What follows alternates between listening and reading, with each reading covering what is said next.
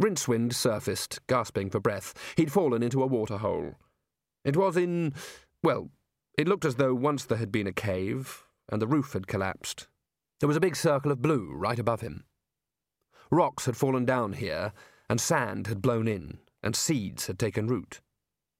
Cool, damp, and green, the place was a little oasis tucked away from the sun and the wind.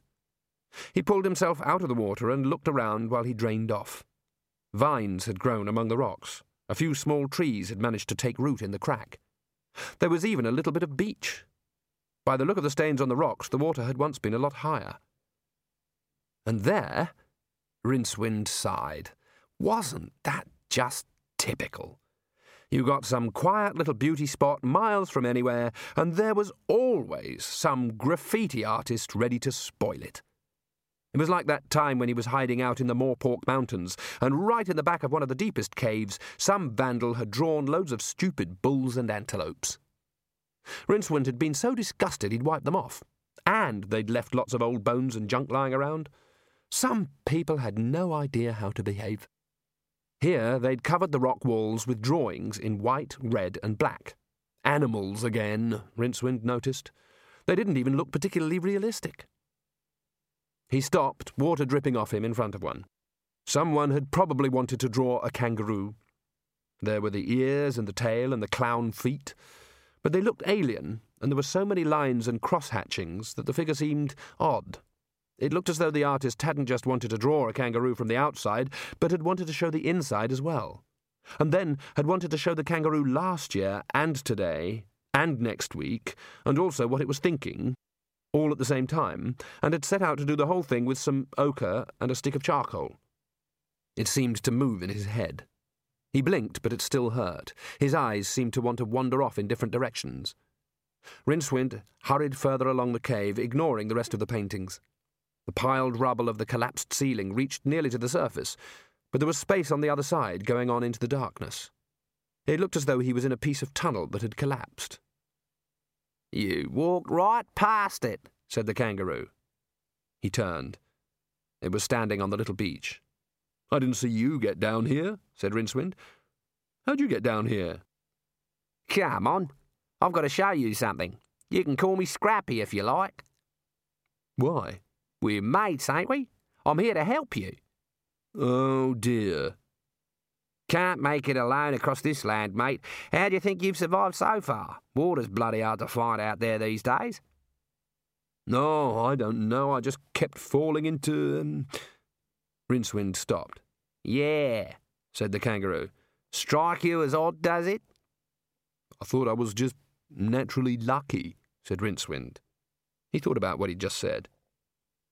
I must have been crazy.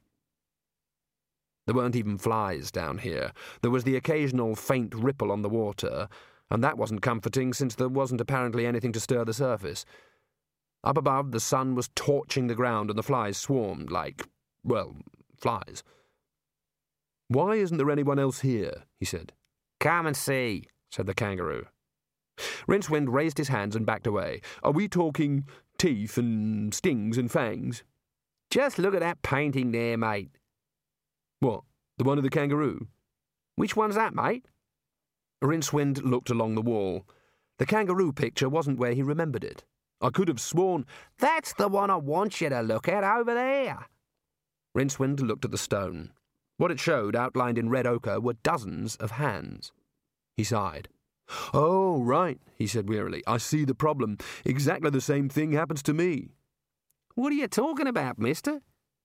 It's just the same with me when I try to take snaps with an iconograph, said Rincewind. You set up a nice picture, the demon paints away, and when you look at it, whoops, you had your thumb in the way. I must have got a dozen pictures of my thumb. Now I can see your lad there doing his painting in a bit of a hurry, got his brush all ready, and then splush. He'd forgotten to take his hand off the. No, it's the painting underneath I'm talking about, mister. Rincewind looked closer. There were fainter lines there, which you'd think were just flaws in the rock if you weren't looking. Rincewind squinted. Other lines seemed to fit. Yes, someone had painted figures. They were. He blew away some sand. Yes, they were curiously familiar. Yes, said Scrappy, his voice apparently coming from a distance. Look a bit like you, don't they? But they're. He began. He straightened up. How long have these paintings been here? Well, let's see, said the kangaroo. Out of the sun and the weather, nothing to disturb 'em. 20,000 years? That's not right. Nah, true. Probably 30,000 in a nice sheltered spot like this. But these are. That's my. Of course, when I say 30,000 years, said the kangaroo, I mean it depends how you look at it. Even them hand paintings on the top there have been 5,000 years, see? And those faint ones, oh yeah, got to be pretty old, tens of thousands of years, except. Uh, except what? They weren't here last week, mate. You're saying they've been here for ages, but not for very long. See, I knew you was clever. And now you're going to tell me what the hell you're talking about? Right. Um, excuse me. I'll just find something to eat. Rincewind lifted up a rock. There were a couple of jam sandwiches underneath. The wizards were civilized men of considerable education and culture. When faced with being inadvertently marooned on a desert island, they understood immediately that the first thing to do was place the blame. It really was very clear, shouted Ridcully, waving his hand frantically in the air at the place where the window had been. And I put a sign on it. Yes, but you've got a do not disturb sign nailed to your study door, said the senior wrangler, and you still expect Mrs. Whitlow to bring you your tea in the mornings. Gentlemen, please, said Ponder Stibbons, we've got to sort some things out right now. Yes, indeed, roared the Dean, and it was his fault. The sign wasn't large enough. I mean, we have to. There are ladies present, snapped the senior wrangler. Lady. Mrs. Whitlow uttered the word carefully and with deliberation, like a gambler putting down a winning hand. She stood primly watching them. Her expression said, I'm not worried, because with all these wizards around, nothing bad can happen. The wizards adjusted their attitudes. I do apologize if I've done something wrong, she said. Oh, oh, no, no, not, not wrong, said Ridcully quickly. Not exactly uh, wrong as such. Anyone could have done it, said the senior wrangler. I could hardly read the lettering myself. And, and taking the broad view, it's certainly better to be stuck out here in the fresh air and sunshine than in that stuffy study, Ridcully went on. That's quite a broad view, sir, said Ponder doubtfully.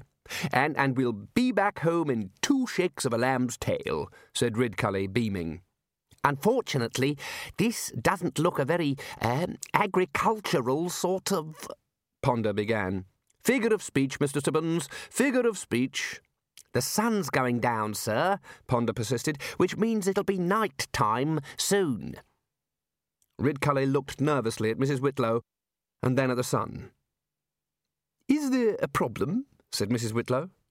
Oh, good heavens, no, said Ridcully hastily. I notice the little hole in the wall doesn't seem to have come back, said Mrs. Whitlow. We, um. It's a little prank, is it? The housekeeper went on. I'm sure you gentlemen will have your fun, and no mistake. Yes, that's. But I should be grateful if you would send me back now, Arch Chancellor. We're doing the laundry this afternoon, and I'm afraid we're having a lot of trouble with the Dean's sheets. The Dean suddenly knew how a mosquito feels in the beam of a searchlight. We'll sort this out directly. Never fear, Mrs. Whitlow, said Ridcully, not taking his eyes off the wretched Dean. In the meantime, why don't you take a seat and enjoy the rather wonderful sheets? I, I, I mean, sunshine. There was a clack as the deck chair folded itself up. Then it sneezed. Ah, back with us again, librarian, Ridcully went on, as the orangutan sprawled in the sand. Help him up, please, Mr. Stibbons. Uh, a, a, word to the rest of you, please, if you'll excuse us a moment. Mrs. Whitlow, uh, faculty meeting. The wizards went into a huddle. It was tomato sauce, all right, said the Dean hurriedly. I just happened to be having a snack in bed, and, and you know how that stuff stains. I, am sure we're not at all interested in the state of your sheets, Dean, said Ridcully. No, indeed, said the senior wrangler brightly. Not us, said the lecturer in recent runes, slapping the dean on the back. We, we, we have to get back, said Ridcully. We can't spend the night alone with Mrs. Whitlow. It wouldn't be decent. I don't see why anyone should make a fuss about a bit of tomato sauce. I at least cleaned all the beans off. Well, we're, we're not actually alone, are we? Not as such, said the lecturer in recent runes. I mean, there's, there's seven of us, not including the librarian. Yes, but we're all alone together, said Ridcully urgently. There could be talk. Uh, what about? said the chair of indefinite studies, who sometimes lagged behind. You know, said the lecturer in recent runes, Seven men and, and, and one woman. It, it doesn't bear thinking about. Well, I, for one, will certainly veto any suggestion about ordering uh, another six women, said the chair firmly. Perhaps the hole will open again, said the senior wrangler. I, I doubt it, said Ridcully. Ponder says that our coming through probably altered the, the thermostatic balance. What do you think, Dean? Just tomato sauce, said the Dean. It could have happened to anyone. I meant about our being marooned on this island, said Ridcully. Any ideas, anyone? We must tackle this as a team. What shall we tell Mrs. Whitlow? Whispered the senior wrangler. She thinks this is a prank. Senior Wrangler, we are elderly, wise, and experienced wizards, said Ridcully. Students are prankers. Pranksters, possibly, mumbled Ponder Stibbons. Whatever. We do not indulge in pranks. With us, it's a fully fledged, gold embossed cock up or nothing, said the lecturer in recent runes. I don't see why people are making such a fuss about a bit of tomato sauce that hardly even shows up, muttered the Dean. No one, no one brought any suitable spells, said Ridcully. At four in the morning, for the beach, said the lecturer in recent runes. Of course not. Then we shall have to fall back on our own mm, resources. There's bound to be a ship along sooner or later. The point is, gentlemen, he added, that we are the product of a university education. I'm quite sure primitive people have no difficulty surviving in a place like this. And, and, and think of all the things we have that our rude forefathers lacked. Mrs. Whitlow, for a start, said the chair of indefinite studies. She wouldn't put up with rudeness of any sort, the senior wrangler agreed. Do you know anything about boats, Dean? I believe you got a brown for rowing when you were slimmer, said Ridcully. Please note that this question did not raise the matter of sheets in any way. Well, indeed. Boat building is not a difficult task, said the Dean, surfacing. Even primitive people can build boats, and we are civilized men, after all. Then you're head of the boat building committee, said Ridcully. Senior Wrangler can help you. The rest of you fellows had better see if there's any fresh water. And food. Knock down a few coconuts. Uh, uh, that sort of thing. And what will you do, Arch-Chancellor? said the Senior Wrangler, nastily. I shall be the Protein Acquisition Committee, said Ridcully, waving his fishing rod. You going to stand there and fish again? What good's that going to do? It might result in a fish dinner, Senior Wrangler. Has anyone got any tobacco? said the Dean. I'm dying for a smoke. The wizards went off about their tasks, complaining and blaming one another. And just inside the forest, in the leafy debris, roots unfolded and a number of very small plants began to grow like hell. This is the last continent, said Scrappy. It was put together last, and differently. Looks pretty old to me, said Rincewind. Ancient. Those hills look as old as the hills. They were made 30,000 years old, said the kangaroo. Come on. They look millions of years old. Yep. 30,000 years ago, they were made a million years ago. Time here is, the kangaroo shrugged, not the same. It was glued together differently, right? Search me, said Rincewind. I'm a man sitting here listening to a kangaroo. I'm not arguing. I'm trying to find words you might understand, said the kangaroo reproachfully. Good, keep going, you'll get there. Want a jam sandwich? It's gooseberry. Nah, strictly herbivore, mate. Listen. Unusual, gooseberry jam. I mean, you don't often see it. Raspberry and strawberry, yes, even blackcurrant. I shouldn't think more than one jar of jam in a hundred is gooseberry. Sorry, sorry, do go on. You're taking this seriously, are you? Am I smiling? Have you ever noticed how time goes slower in big spaces? The sandwich stopped halfway to Rincewind's mouth. Actually, that is true, but it only seems slower. So? When this place was made, there wasn't much space and time left over to work with, see? He had to budge 'em together to make 'em work harder. Time happens to space, and space happens to time. You know, I think there could be a plum in it too, said Rincewind, his mouth full. And maybe some, mm, some rhubarb. You'd be amazed how often they do that sort of thing. You know, stuff cheaper fruit in. I met this man in an inn once. He worked for a jam maker in Ankh Morpork, and he said they put in any old rubbish and some red dye. And I said, what about the raspberry pips? And he said they make them out of wood. Wood! He said they'd got a machine for stamping them out. Can you believe that? Will you stop talking about jam and be sensible for a moment? Rincewind lowered the sandwich.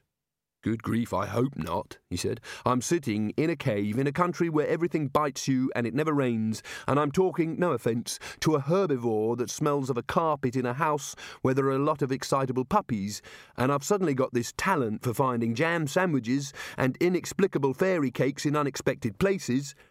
And I've been shown something very odd in a picture on some old cave wall, and suddenly said kangaroo tells me time and space are all wrong and wants me to be sensible. What, when you get right down to it, is in it for me? Look, this place wasn't finished, right? It wasn't fitted in, turned around. The kangaroo looked at Rincewind as if reading his mind, which was the case. You know, like with a jigsaw puzzle? The last piece is the right shape, but you have to turn it round to fit, right? Now, think of the piece as a bloody big continent that's got to be turned around through about nine dimensions, and you're home and dry, said Rincewind. Bloody right. Uh, um, I know this may seem like a foolish question, said Rincewind, trying to dislodge a gooseberry pip from a tooth cavity, but why me? It's your fault. You arrived here and suddenly things had always been wrong. Rincewind looked back towards the wall. The earth trembled again. Can you hop that past me again? he said. Something went wrong in the past. The kangaroo looked at Rincewind's blank, jam smeared expression and tried again. Your arrival caused a wrong note, it ventured. What in? The creature waved a paw vaguely. All this, it said. You could call it a bloody multi-dimensional knuckle of localized phase space, or maybe you could just call it the song. Rincewind shrugged. I don't mind putting my hand up to killing a few spiders, he said, but it was me or them. I mean, some of those come at you at head height. You changed history. Oh, come on. A few spiders don't make that much difference. Some of them were using their webs as trampolines. It was a case of boing, and, and then the next moment. No, not history from now on. History that's already happened, said the kangaroo. I've changed things that already happened long ago. Right. By arriving here, I changed what's already happened? Yep. Look, Time isn't as straightforward as you think. I never thought it was, said Rincewind, and I've been round it a few times. The kangaroo waved a paw expansively. It's not just that things in the future can affect things in the past, he said. Things that didn't happen but might have happened can affect things that really happened. Even things that happened and shouldn't have happened and were removed still have, ah, call them shadows in time. Things left over which interfere with what's going on. Between you and me, it went on, waggling its ears, it's all just held together by spit now. No one's ever got round to tidying it up. I'm always amazed when tomorrow follows today, and that's the truth. Me too, said Rincewind. Oh, me too. Still, no worries, eh? I think I'll lay off the jam, said Rincewind. He put the sandwich down. Why me? The kangaroo scratched its nose. It's got to be someone, it said. And what am I supposed to do? said Rincewind.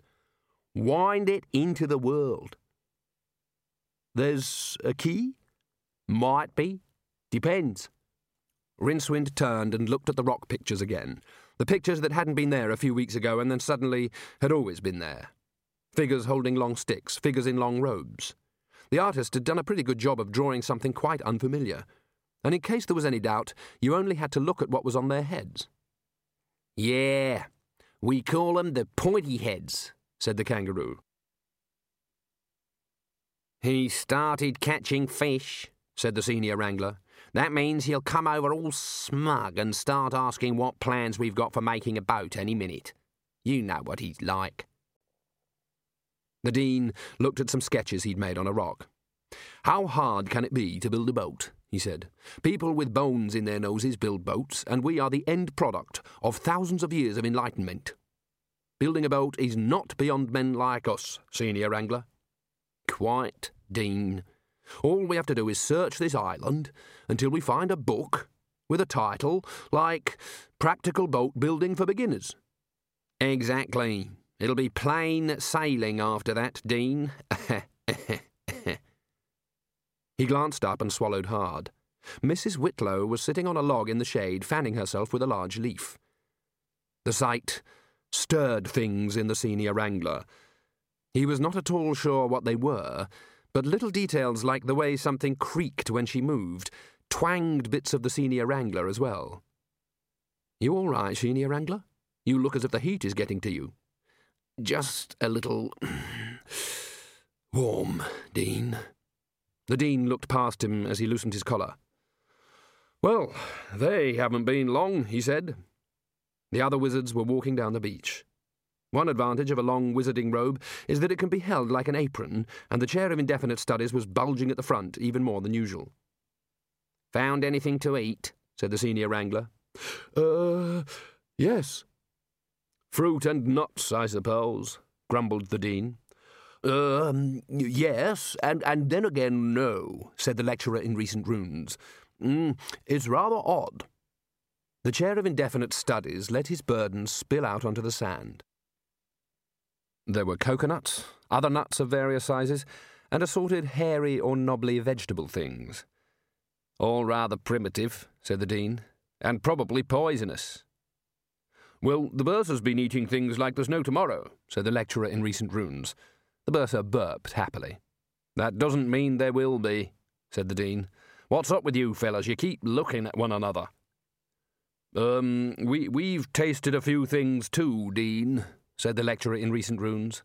Ah, I see the gatherers have returned, roared Ridcully happily, walking towards them. He waved three fish on a string. Anything resembling potatoes in there, chaps? You're not going to believe any of this, mumbled the lecturer in recent runes. You're going to accuse us of trickery. What are you talking about? said the Dean. They don't look very tricky to me. The chair of indefinite studies gave a sigh. Have a coconut, he said. Do they go off bang or something? No, nothing like that at all. The Dean picked up a nut, gave it a suspicious look, and banged it on a stone. It fell into two exact halves. There was no milk to spill out. Inside the husk was a brown inner shell full of soft white fibres. Ridcully picked up a bit of it and sniffed. Ah, I don't believe this, he said. That's not natural. So, said the Dean, it's a coconut full of coconut. What's odd about that, then? The Arch Chancellor broke off a piece of the shell and handed it over. It was soft and slightly crumbly. The Dean tasted it. Chocolate, he said. Ridcully nodded. Dairy milk by the taste of it, with a creamy coconut filling. That's not possible, said the Dean, his cheeks bulging. Spit it out, then. I think I might perhaps try a little more, said the Dean, swallowing, in a spirit of inquiry, you understand. The senior wrangler picked up a knobbly bluish nut about the size of a fist and tapped it experimentally. It shattered, but was held together because of the gooey contents. The smell was very familiar. A careful taste confirmed it. The wizards regarded the nut's innards in shocked silence. It's even got the blue veins, said the senior wrangler. Yes, we know. We tried one, said the chair of indefinite studies weakly. And after all, there is such a thing as breadfruit. Mm, I, I, I've heard of it, said Ridcully, and I might believe there's such a thing as a naturally chocolate covered coconut, because chocolate's a kind of um, potato. A bean, possibly, said Ponder Stibbons. Whatever, but I damn well don't believe there's such a thing as a mature Lancre blue runny cheese nut. He prodded the thing. But nature does come up with some very funny coincidences, Arch Chancellor, said the chair of indefinite studies. Why, I myself, as a child, once dug up a carrot which, most amusingly, looked just like a man with an. Uh, said the Dean. It was only a little sound, but it had a certain portentous quality. They turned to look at him. He'd been peeling away the yellowing husk from something like a small bean pod. What he now held were. Ha! Yes, good joke, said Ridcully. They certainly don't grow on trees. I didn't do anything. Look, it's still got bits of pith and stuff on it, said the Dean, waving the thing wildly. Ridcully took it, sniffed it, held it up to his ear and shook it, and then said quietly, Um, uh, show me where you found it, will you? The bush was in a small clearing. Dozens of the little green shoots hung down between its tiny leaves. Each was tipped by a flower, but the flowers were curling up and falling off. The crop was ripe. Multicoloured beetles zoomed away from the bush as the Dean selected a pod and peeled it open, revealing a slightly damp white cylinder. He examined it for a few seconds, then put one end in his mouth, took a box of matches from a pocket in his hat, and lit up. Hmm. Quite a smooth smoke, he said. His hand shook slightly as he took the cigarette out of his mouth and blew a smoke ring. Cork filter, too, he said. Uh, well, both tobacco and cork are naturally occurring vegetable products, quavered the chair of indefinite studies. Chair? said Ridcully. Yes, Arch Chancellor. Shut up, will you? Yes, Arch Chancellor. Ponder Stibbons broke open a cork tip. There was a tiny ring of what might well have been Seeds, he said. But that can't be right, because. The Dean, wreathed in blue smoke, had been staring at the nearby vines. Has it occurred to anyone else that those pods are remarkably rectangular? he said. Go for it, Dean, said Ridcully. A brown outer husk was pulled aside. Ah, said the Dean. Biscuits. Just the thing with cheese. Um, said Ponder. He pointed. Just beyond the bush, a couple of boots lay on the ground. Rincewind ran his fingers over the cave wall. The ground shook again. What's causing that? he said. Oh, some people say it's an earthquake, some say it's the country drying up, others say it's a giant snake rushing through the ground, said Scrappy. Which is it? The wrong sort of question. They definitely looked like wizards, thought Rincewind. They had that basic cone shape familiar to anyone who'd been to Unseen University. They were holding staffs. Even with the crude materials available to them, the ancient artists had managed to portray the knobs on the ends.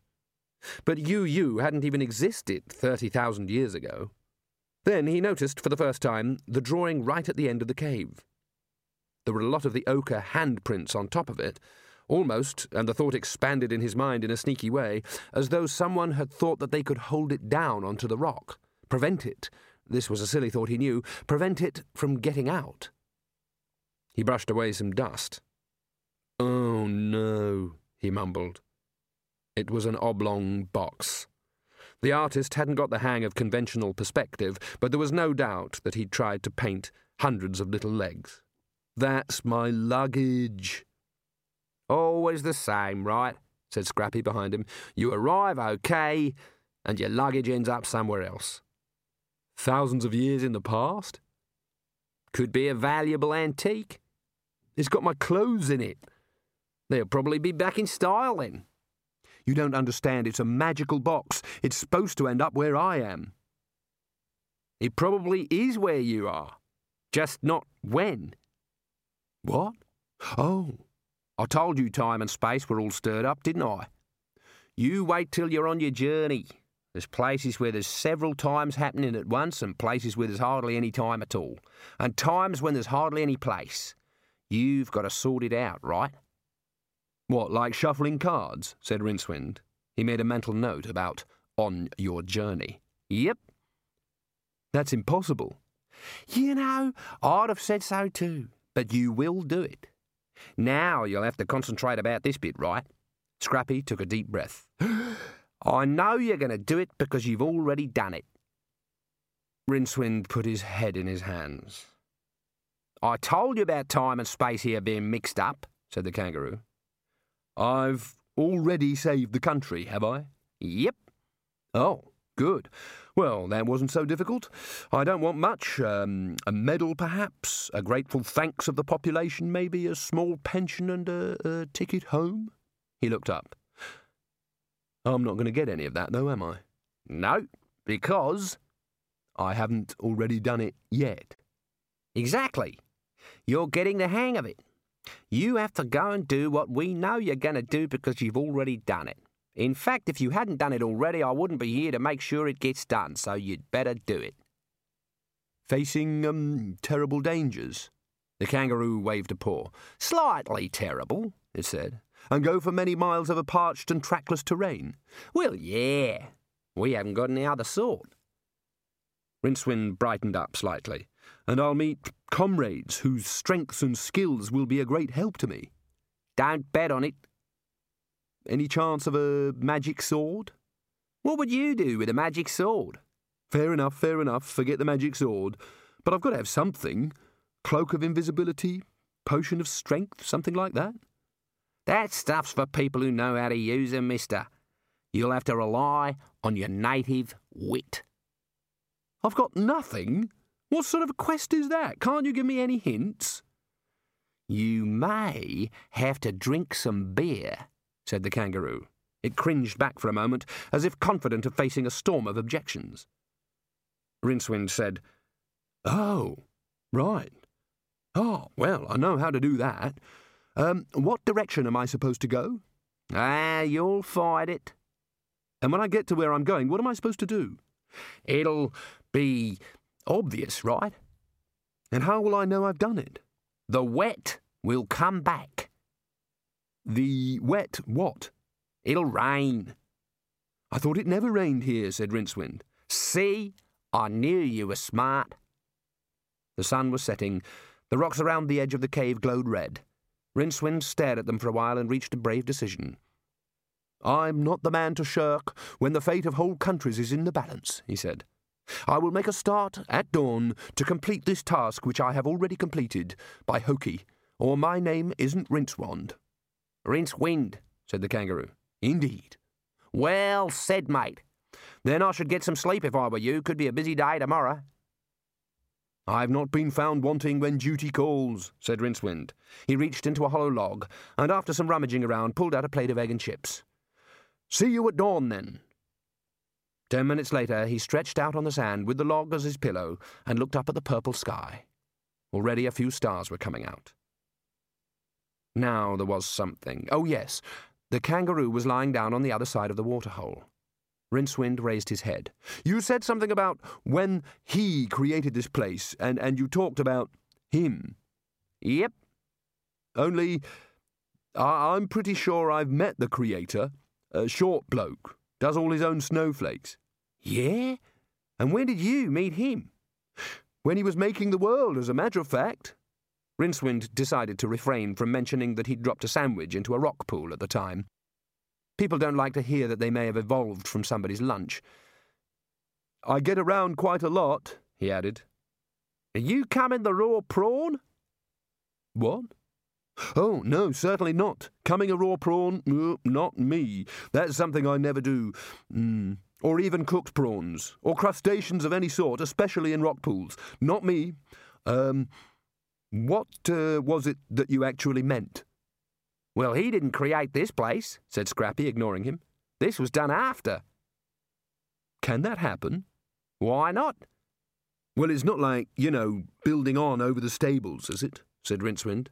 Someone just wanders along when a world's all finished and slings down an extra continent. Happens all the time, mate, said Scrappy. Bloody hell, yeah. Why not, anyway? If other creators go around leaving ruddy great empty oceans, someone's bound to fill 'em up, right? Does a world good too, having a fresh look, new ideas, new ways? Rincewind stared up at the stars. He had a mental vision of someone walking from world to world, sneaking in extra lands when no one was looking. Yes, indeed, he said. I, for one, would not have thought of making all the snakes deadly, and all the spiders deadlier than the snakes, and putting pockets on everything. Great idea. There you go, then, said Scrappy. He was hardly visible now as the dark filled up the cave. Made a lot of them, has he? Yep.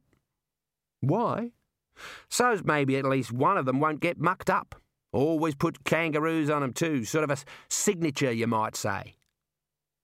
Does this creator have a name? No. He's just the man who carries the sack that contains the whole universe. A leather sack? Sounds like him, the kangaroo agreed. The whole universe in one small sack? Yep. Rincewind settled back. I'm glad I'm not religious, he said. It must be very complicated. After another five minutes, he began to snore. After half an hour, he moved his head slightly. The kangaroo didn't seem to be around. With almost super Rincewind speed, he was upright and scrambling up the fallen rocks, over the lip of the cave, and into the dark oven of the night. He sighted on a random star and got into his stride, ignoring the bushes that lashed at his bare legs. Ha! He was not going to be found wanting when duty called. He did not intend to be found at all. In the cave, the water in the pool rippled under the starlight, the expanding circles lapping against the sand. On the wall was an ancient drawing of a kangaroo, in white and red and yellow. The artist had tried to achieve on stone what might better have been attempted with eight dimensions and a large particle accelerator.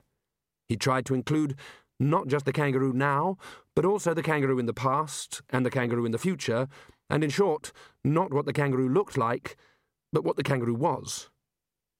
Among other things, as it faded, it was grinning. Among the complexities that made up the intelligent biped known to the rest of the world as Mrs. Whitlow was this. There was no such thing as an informal meal in Mrs. Whitlow's world. If Mrs. Whitlow made sandwiches even just for herself, she would put a sprig of parsley on the top. She placed a napkin on her lap to drink a cup of tea. If the table could have a vase of flowers and a placemat with a tasteful view of something nice, so much the better. It was unthinkable that she should eat a meal balanced on her knees. In fact, it was unthinkable to think of Mrs. Whitlow as having knees, although the senior wrangler had to fan himself with his hat occasionally. So the beach had been scoured to find enough bits of driftwood to make a very rough table and some suitable rocks to use as seats. The senior wrangler dusted one off with his hat. Uh, there we are, Mrs. Whitlow. The housekeeper frowned. I'm really sure it's not done for the staff to eat with the gentlemen, she said. Be our guest, Mrs. Whitlow, said Ridcully. I really can't. It does not do to get ideas above one's station, said Mrs. Whitlow. I would never be able to look you in the face again, sir. I hope I know my place. Ridcully looked blank for a moment and then said quietly, uh, Faculty meeting, gentlemen? The wizards went into another huddle a little way along the beach. What are we supposed to do about that? I think it's very commendable of her. Her world is below stairs, after all. Yes, very well, but it's not as if there are any stairs on this island. Uh, uh, could we build some? We can't let the poor woman sit off by herself somewhere. That is my point. We spent ages on that table. And did you notice something about the driftwood, Arch-Chancellor? Looked like perfectly ordinary wood to me, Stibbons. Branches, tree trunks, and what not. That's the strange thing, sir, because It's very simple, Ridcully. I hope that as gentlemen we know how to treat a woman. Lady. Let me just say that was unnecessarily sarcastic, Dean, said Ridcully. Very well. If the prophet Ossory won't go to the mountain, the mountain must go to the prophet Ossory, as they say in Klatch. He paused. He knew his wizards. I believe, in fact, that it's in Omnia that they say. Ponder began. Ridcully waved a hand. Something like that, anyway. And that is why Mrs. Whitlow dined alone at the table, while the wizards sat around the fire a little way away, except that very frequently one of them would lumber over to offer her some choice bit of nature's bounty. It was obvious that starvation would not be a problem on this island, although dyspepsia and gout might be. Fish was the main course. Frenzied searching had failed to locate a steak bush so far, but had found, in addition to numerous more conventional fruits, a pasta bush, a sort of squash that contained something very much like custard, and to Ridcully's disgust, a pineapple like plant, the fruit of which was, when the husk had been stripped away, a large plum pudding. Obviously, it's not really a plum pudding, he protested. We just think it's like a plum pudding because it tastes exactly like a, a, a, a mm, plum pudding. His voice trailed off. It's got plums and currants in it, said the senior wrangler. Pass the custard squash, will you? My point is that we only think they look like currants and plums. No, we also think they taste like currants and plums, said the senior wrangler. Look, Arch Chancellor, there's no mystery. Obviously, wizards have been here before. This is the result of perfectly ordinary magic. Perhaps our lost geographer did a bit of experimenting. Or it's sorcery, perhaps. Some of the things that got created in the old days. Well, a cigarette bush is very small beer by comparison, eh? Um, talking of small beer, said the Dean, waving his hand, pass me the rum, will you? Mrs. Whitlow doesn't approve of strong liquor, said the senior wrangler. The Dean glanced at the housekeeper, who was daintily eating a banana, a feat which is quite hard to do. He put down the coconut shell. Well, she. I am. Uh, I don't see. Well, damn it. That's all I've got to say. Or bad language, said the lecturer in recent runes. I vote we take some of those bees back with us, said the chair of indefinite studies. Marvellous little creatures. No footling around being content with making boring honey. You just reach up and pick one of these handy little wax containers, and Bob's your uncle. She takes all the peel off slowly before she eats it. Oh, dear. You all right, Senior Wrangler? Is the heat getting to you? What? Huh? Oh, oh, nothing. Um, yes, yes, uh, bees. Uh, wonderful things. They glanced up at a couple of the bees who were busying themselves around a flowering bush in the last of the light. They were leaving little black smoke trails. Shooting around like little rockets, said the Arch Chancellor. Amazing. I'm still worried about those boots, said the senior wrangler. You'd think the man had been pulled right out of them. It's a tiny island, man, said Ridcully.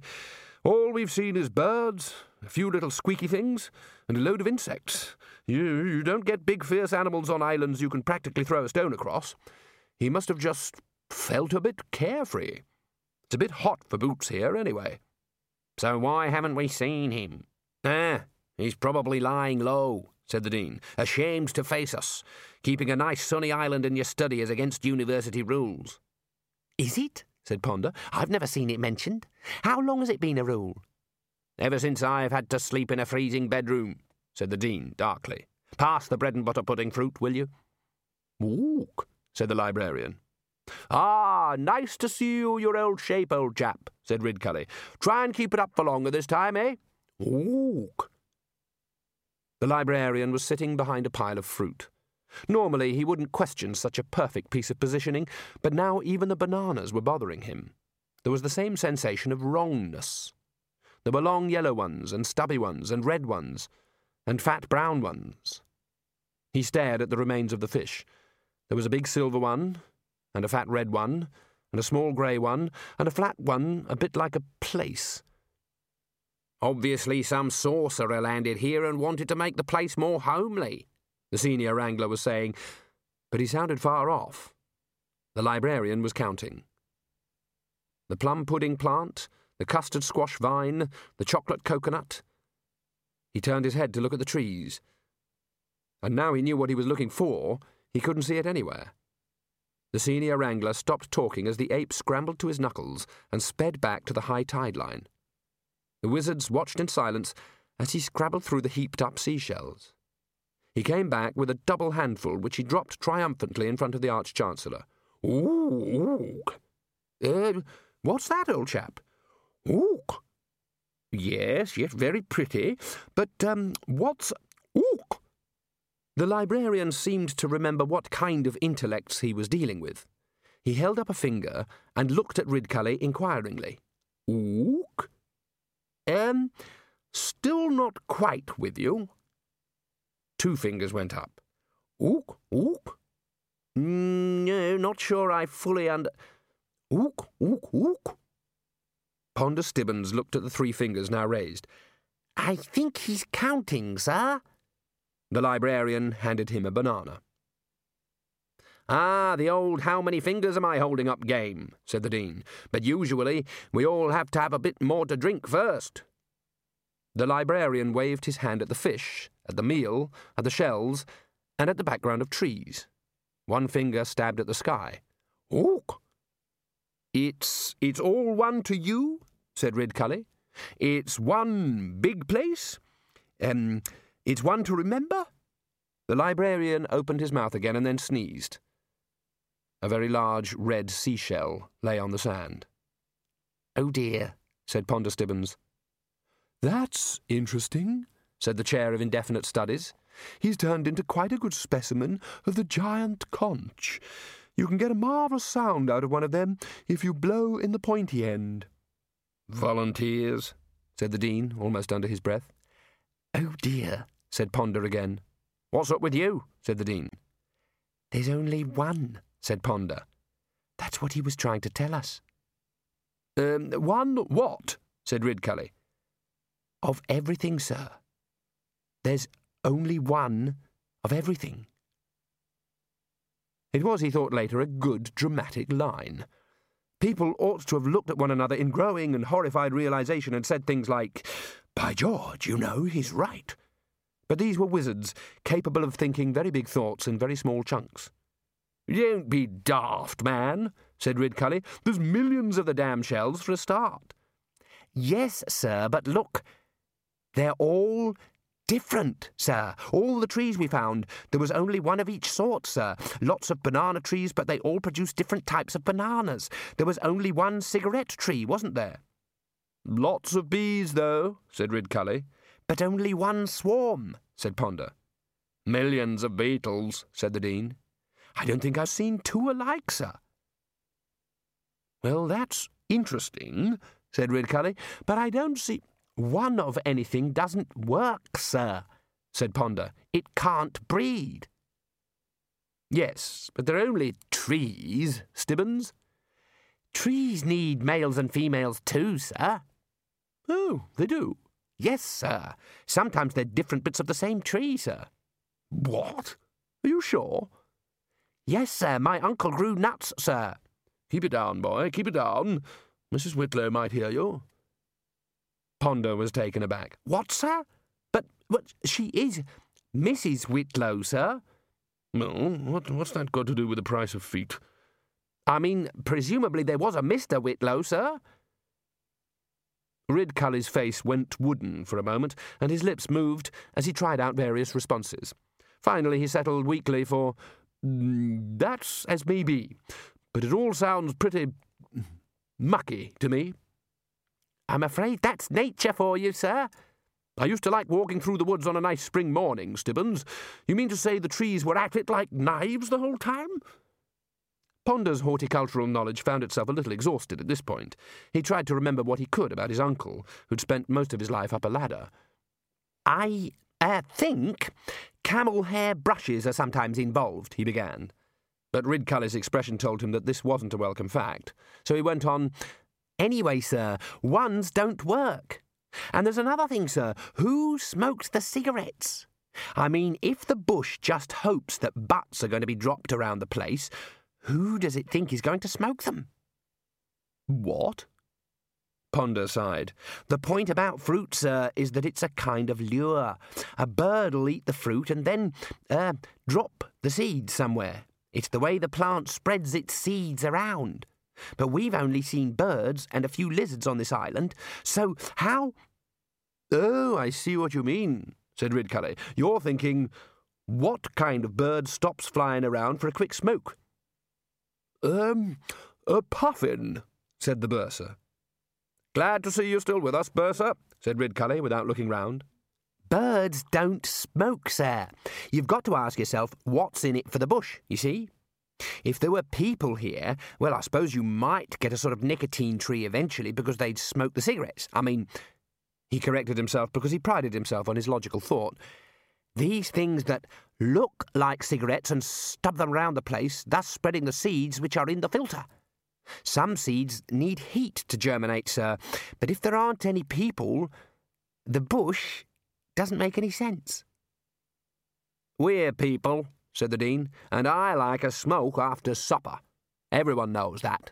Yes, but with respect, sir, we've only been here a couple of hours, and I doubt whether the news has spread all the way to small islands, said Ponder patiently, and with, as it turned out, 100% inaccuracy.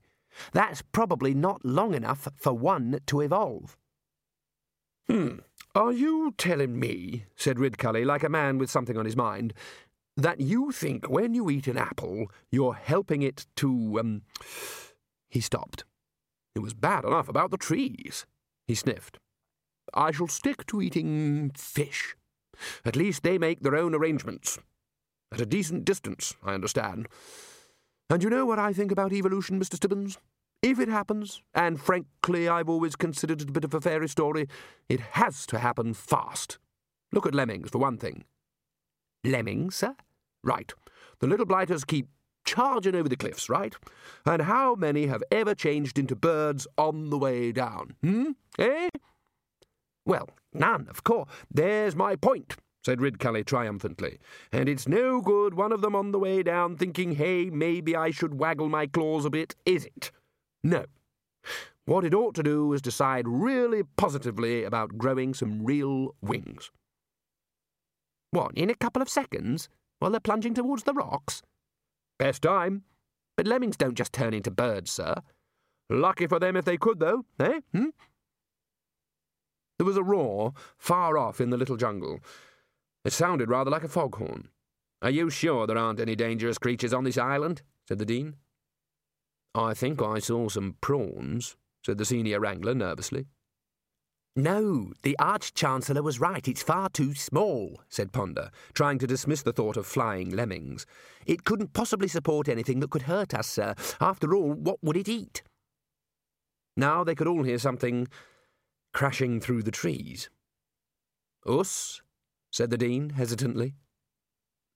A creature blundered out onto the sunset sands. It was large and seemed to be mainly head one huge reptilian head that looked almost as big as the body below it. It walked on two long hind legs. There was a tail, but given the amount of teeth now showing at the other end, the wizards weren't inclined to take in too much additional detail. The creature sniffed the air and roared again.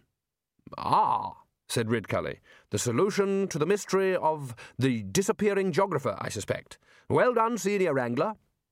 I think I'll just. The Dean began. Stay still, sir, hissed Ponder. A lot of reptiles can't see you if you don't move. I can assure you, at the speed I intend, nothing is going to see me. The monster turned its head this way and that and began to lumber forward. Can't see things that don't move? said the Arch Chancellor. You mean we just have to wait for it to walk into a tree? Mrs. Whitlow's still sitting there, said the senior wrangler. She was, in fact, spreading some runny cheese on a biscuit in a ladylike fashion. I don't think she's seen it. Ridcully rolled up his sleeve. I think a round of fireballs, gentlemen, he said. Hold on, said Ponder. This may be an endangered species. So is Mrs. Whitlow. But do we have the right to wipe out what is Absolutely, said Ridcully. If its creator had meant it to survive, he would have given it a fireproof skin. That's your evolution for you, Stibbons. but perhaps we ought to study it. The thing was beginning to get up speed now. It was amazing how fast it could move, considering how big it was. Uh, said Ponder nervously. Ridcully raised his arm. The creature stopped, jerked into the air, and then went flat, like a rubber ball that had been stepped on, and indeed, when it sprang back into shape, it was with a noise akin to the sound made when a bad conjurer is having trouble twisting the back legs onto the balloon animal. In so far as it had an expression at all, it looked more astonished than hurt.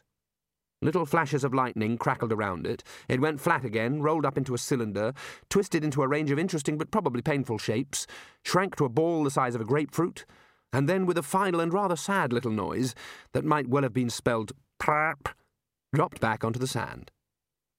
Now that was pretty good, said Ridcully. Which of you fellows did that? The wizards looked at one another. Not us, said the Dean. It was going to be fireballs all the way. Ridcully nudged Ponder. Go on, then, he said. Study it. Uh. Ponder looked at the bewildered creature on the sand. Uh. The subject appears to have turned into a large chicken. Good. Well done, said Ridcully, as if to wrap things up. Shame to waste this fireball, then. He hurled it. It was a road. At least, it was a long, flat piece of desert with wheel ruts in it. Rincewind stared at it. A road. Roads went somewhere. Sooner or later, they went everywhere. And when you got there, you generally found walls, buildings, harbours, boats. And incidentally, a shortage of talking kangaroos. That was practically one of the hallmarks of civilization. It wasn't that he was against anyone saving the world, or whatever subset of it apparently wanted saving. He just felt that it didn't need saving by him. Which way to go? He picked a direction at random and jogged along for a while as the sun came up. After a while, there was a cloud of dust in the dawn, coming closer. Rincewind stood hopefully by the track. What eventually appeared at the inverted apex of the cloud was a cart pulled by a string of horses. The horses were black, so was the cart, and it didn't seem to be slowing down. Rincewind waved his hat in the air just as the horses came past. After a while, the dust settled. He got back onto his feet and walked unsteadily through the bushes until he found the cart where it had come to rest. The horses watched him warily. It wasn't a huge cart to be pulled by eight horses, but both they and the cart were covered with so much wood, leather, and metal they probably didn't have much energy to spare. Spikes and studs covered every surface. The reins led not to the usual seat, but into holes at the front of the cart itself. This was roofed over with more wood and ironmongery, bits of old stove, hammered out body armour, saucepan lids, and tin cans that had been stamped flat and nailed on. Above the slot where the reins went in was something like a piece of bent stovepipe poking through the cart's roof. It had a watchful look. Um, hello? said Rincewind. Sorry if I scared your horses. In the absence of any reply, he climbed up an armoured wheel and looked at the top of the cart. There was a round lid that had been pushed open.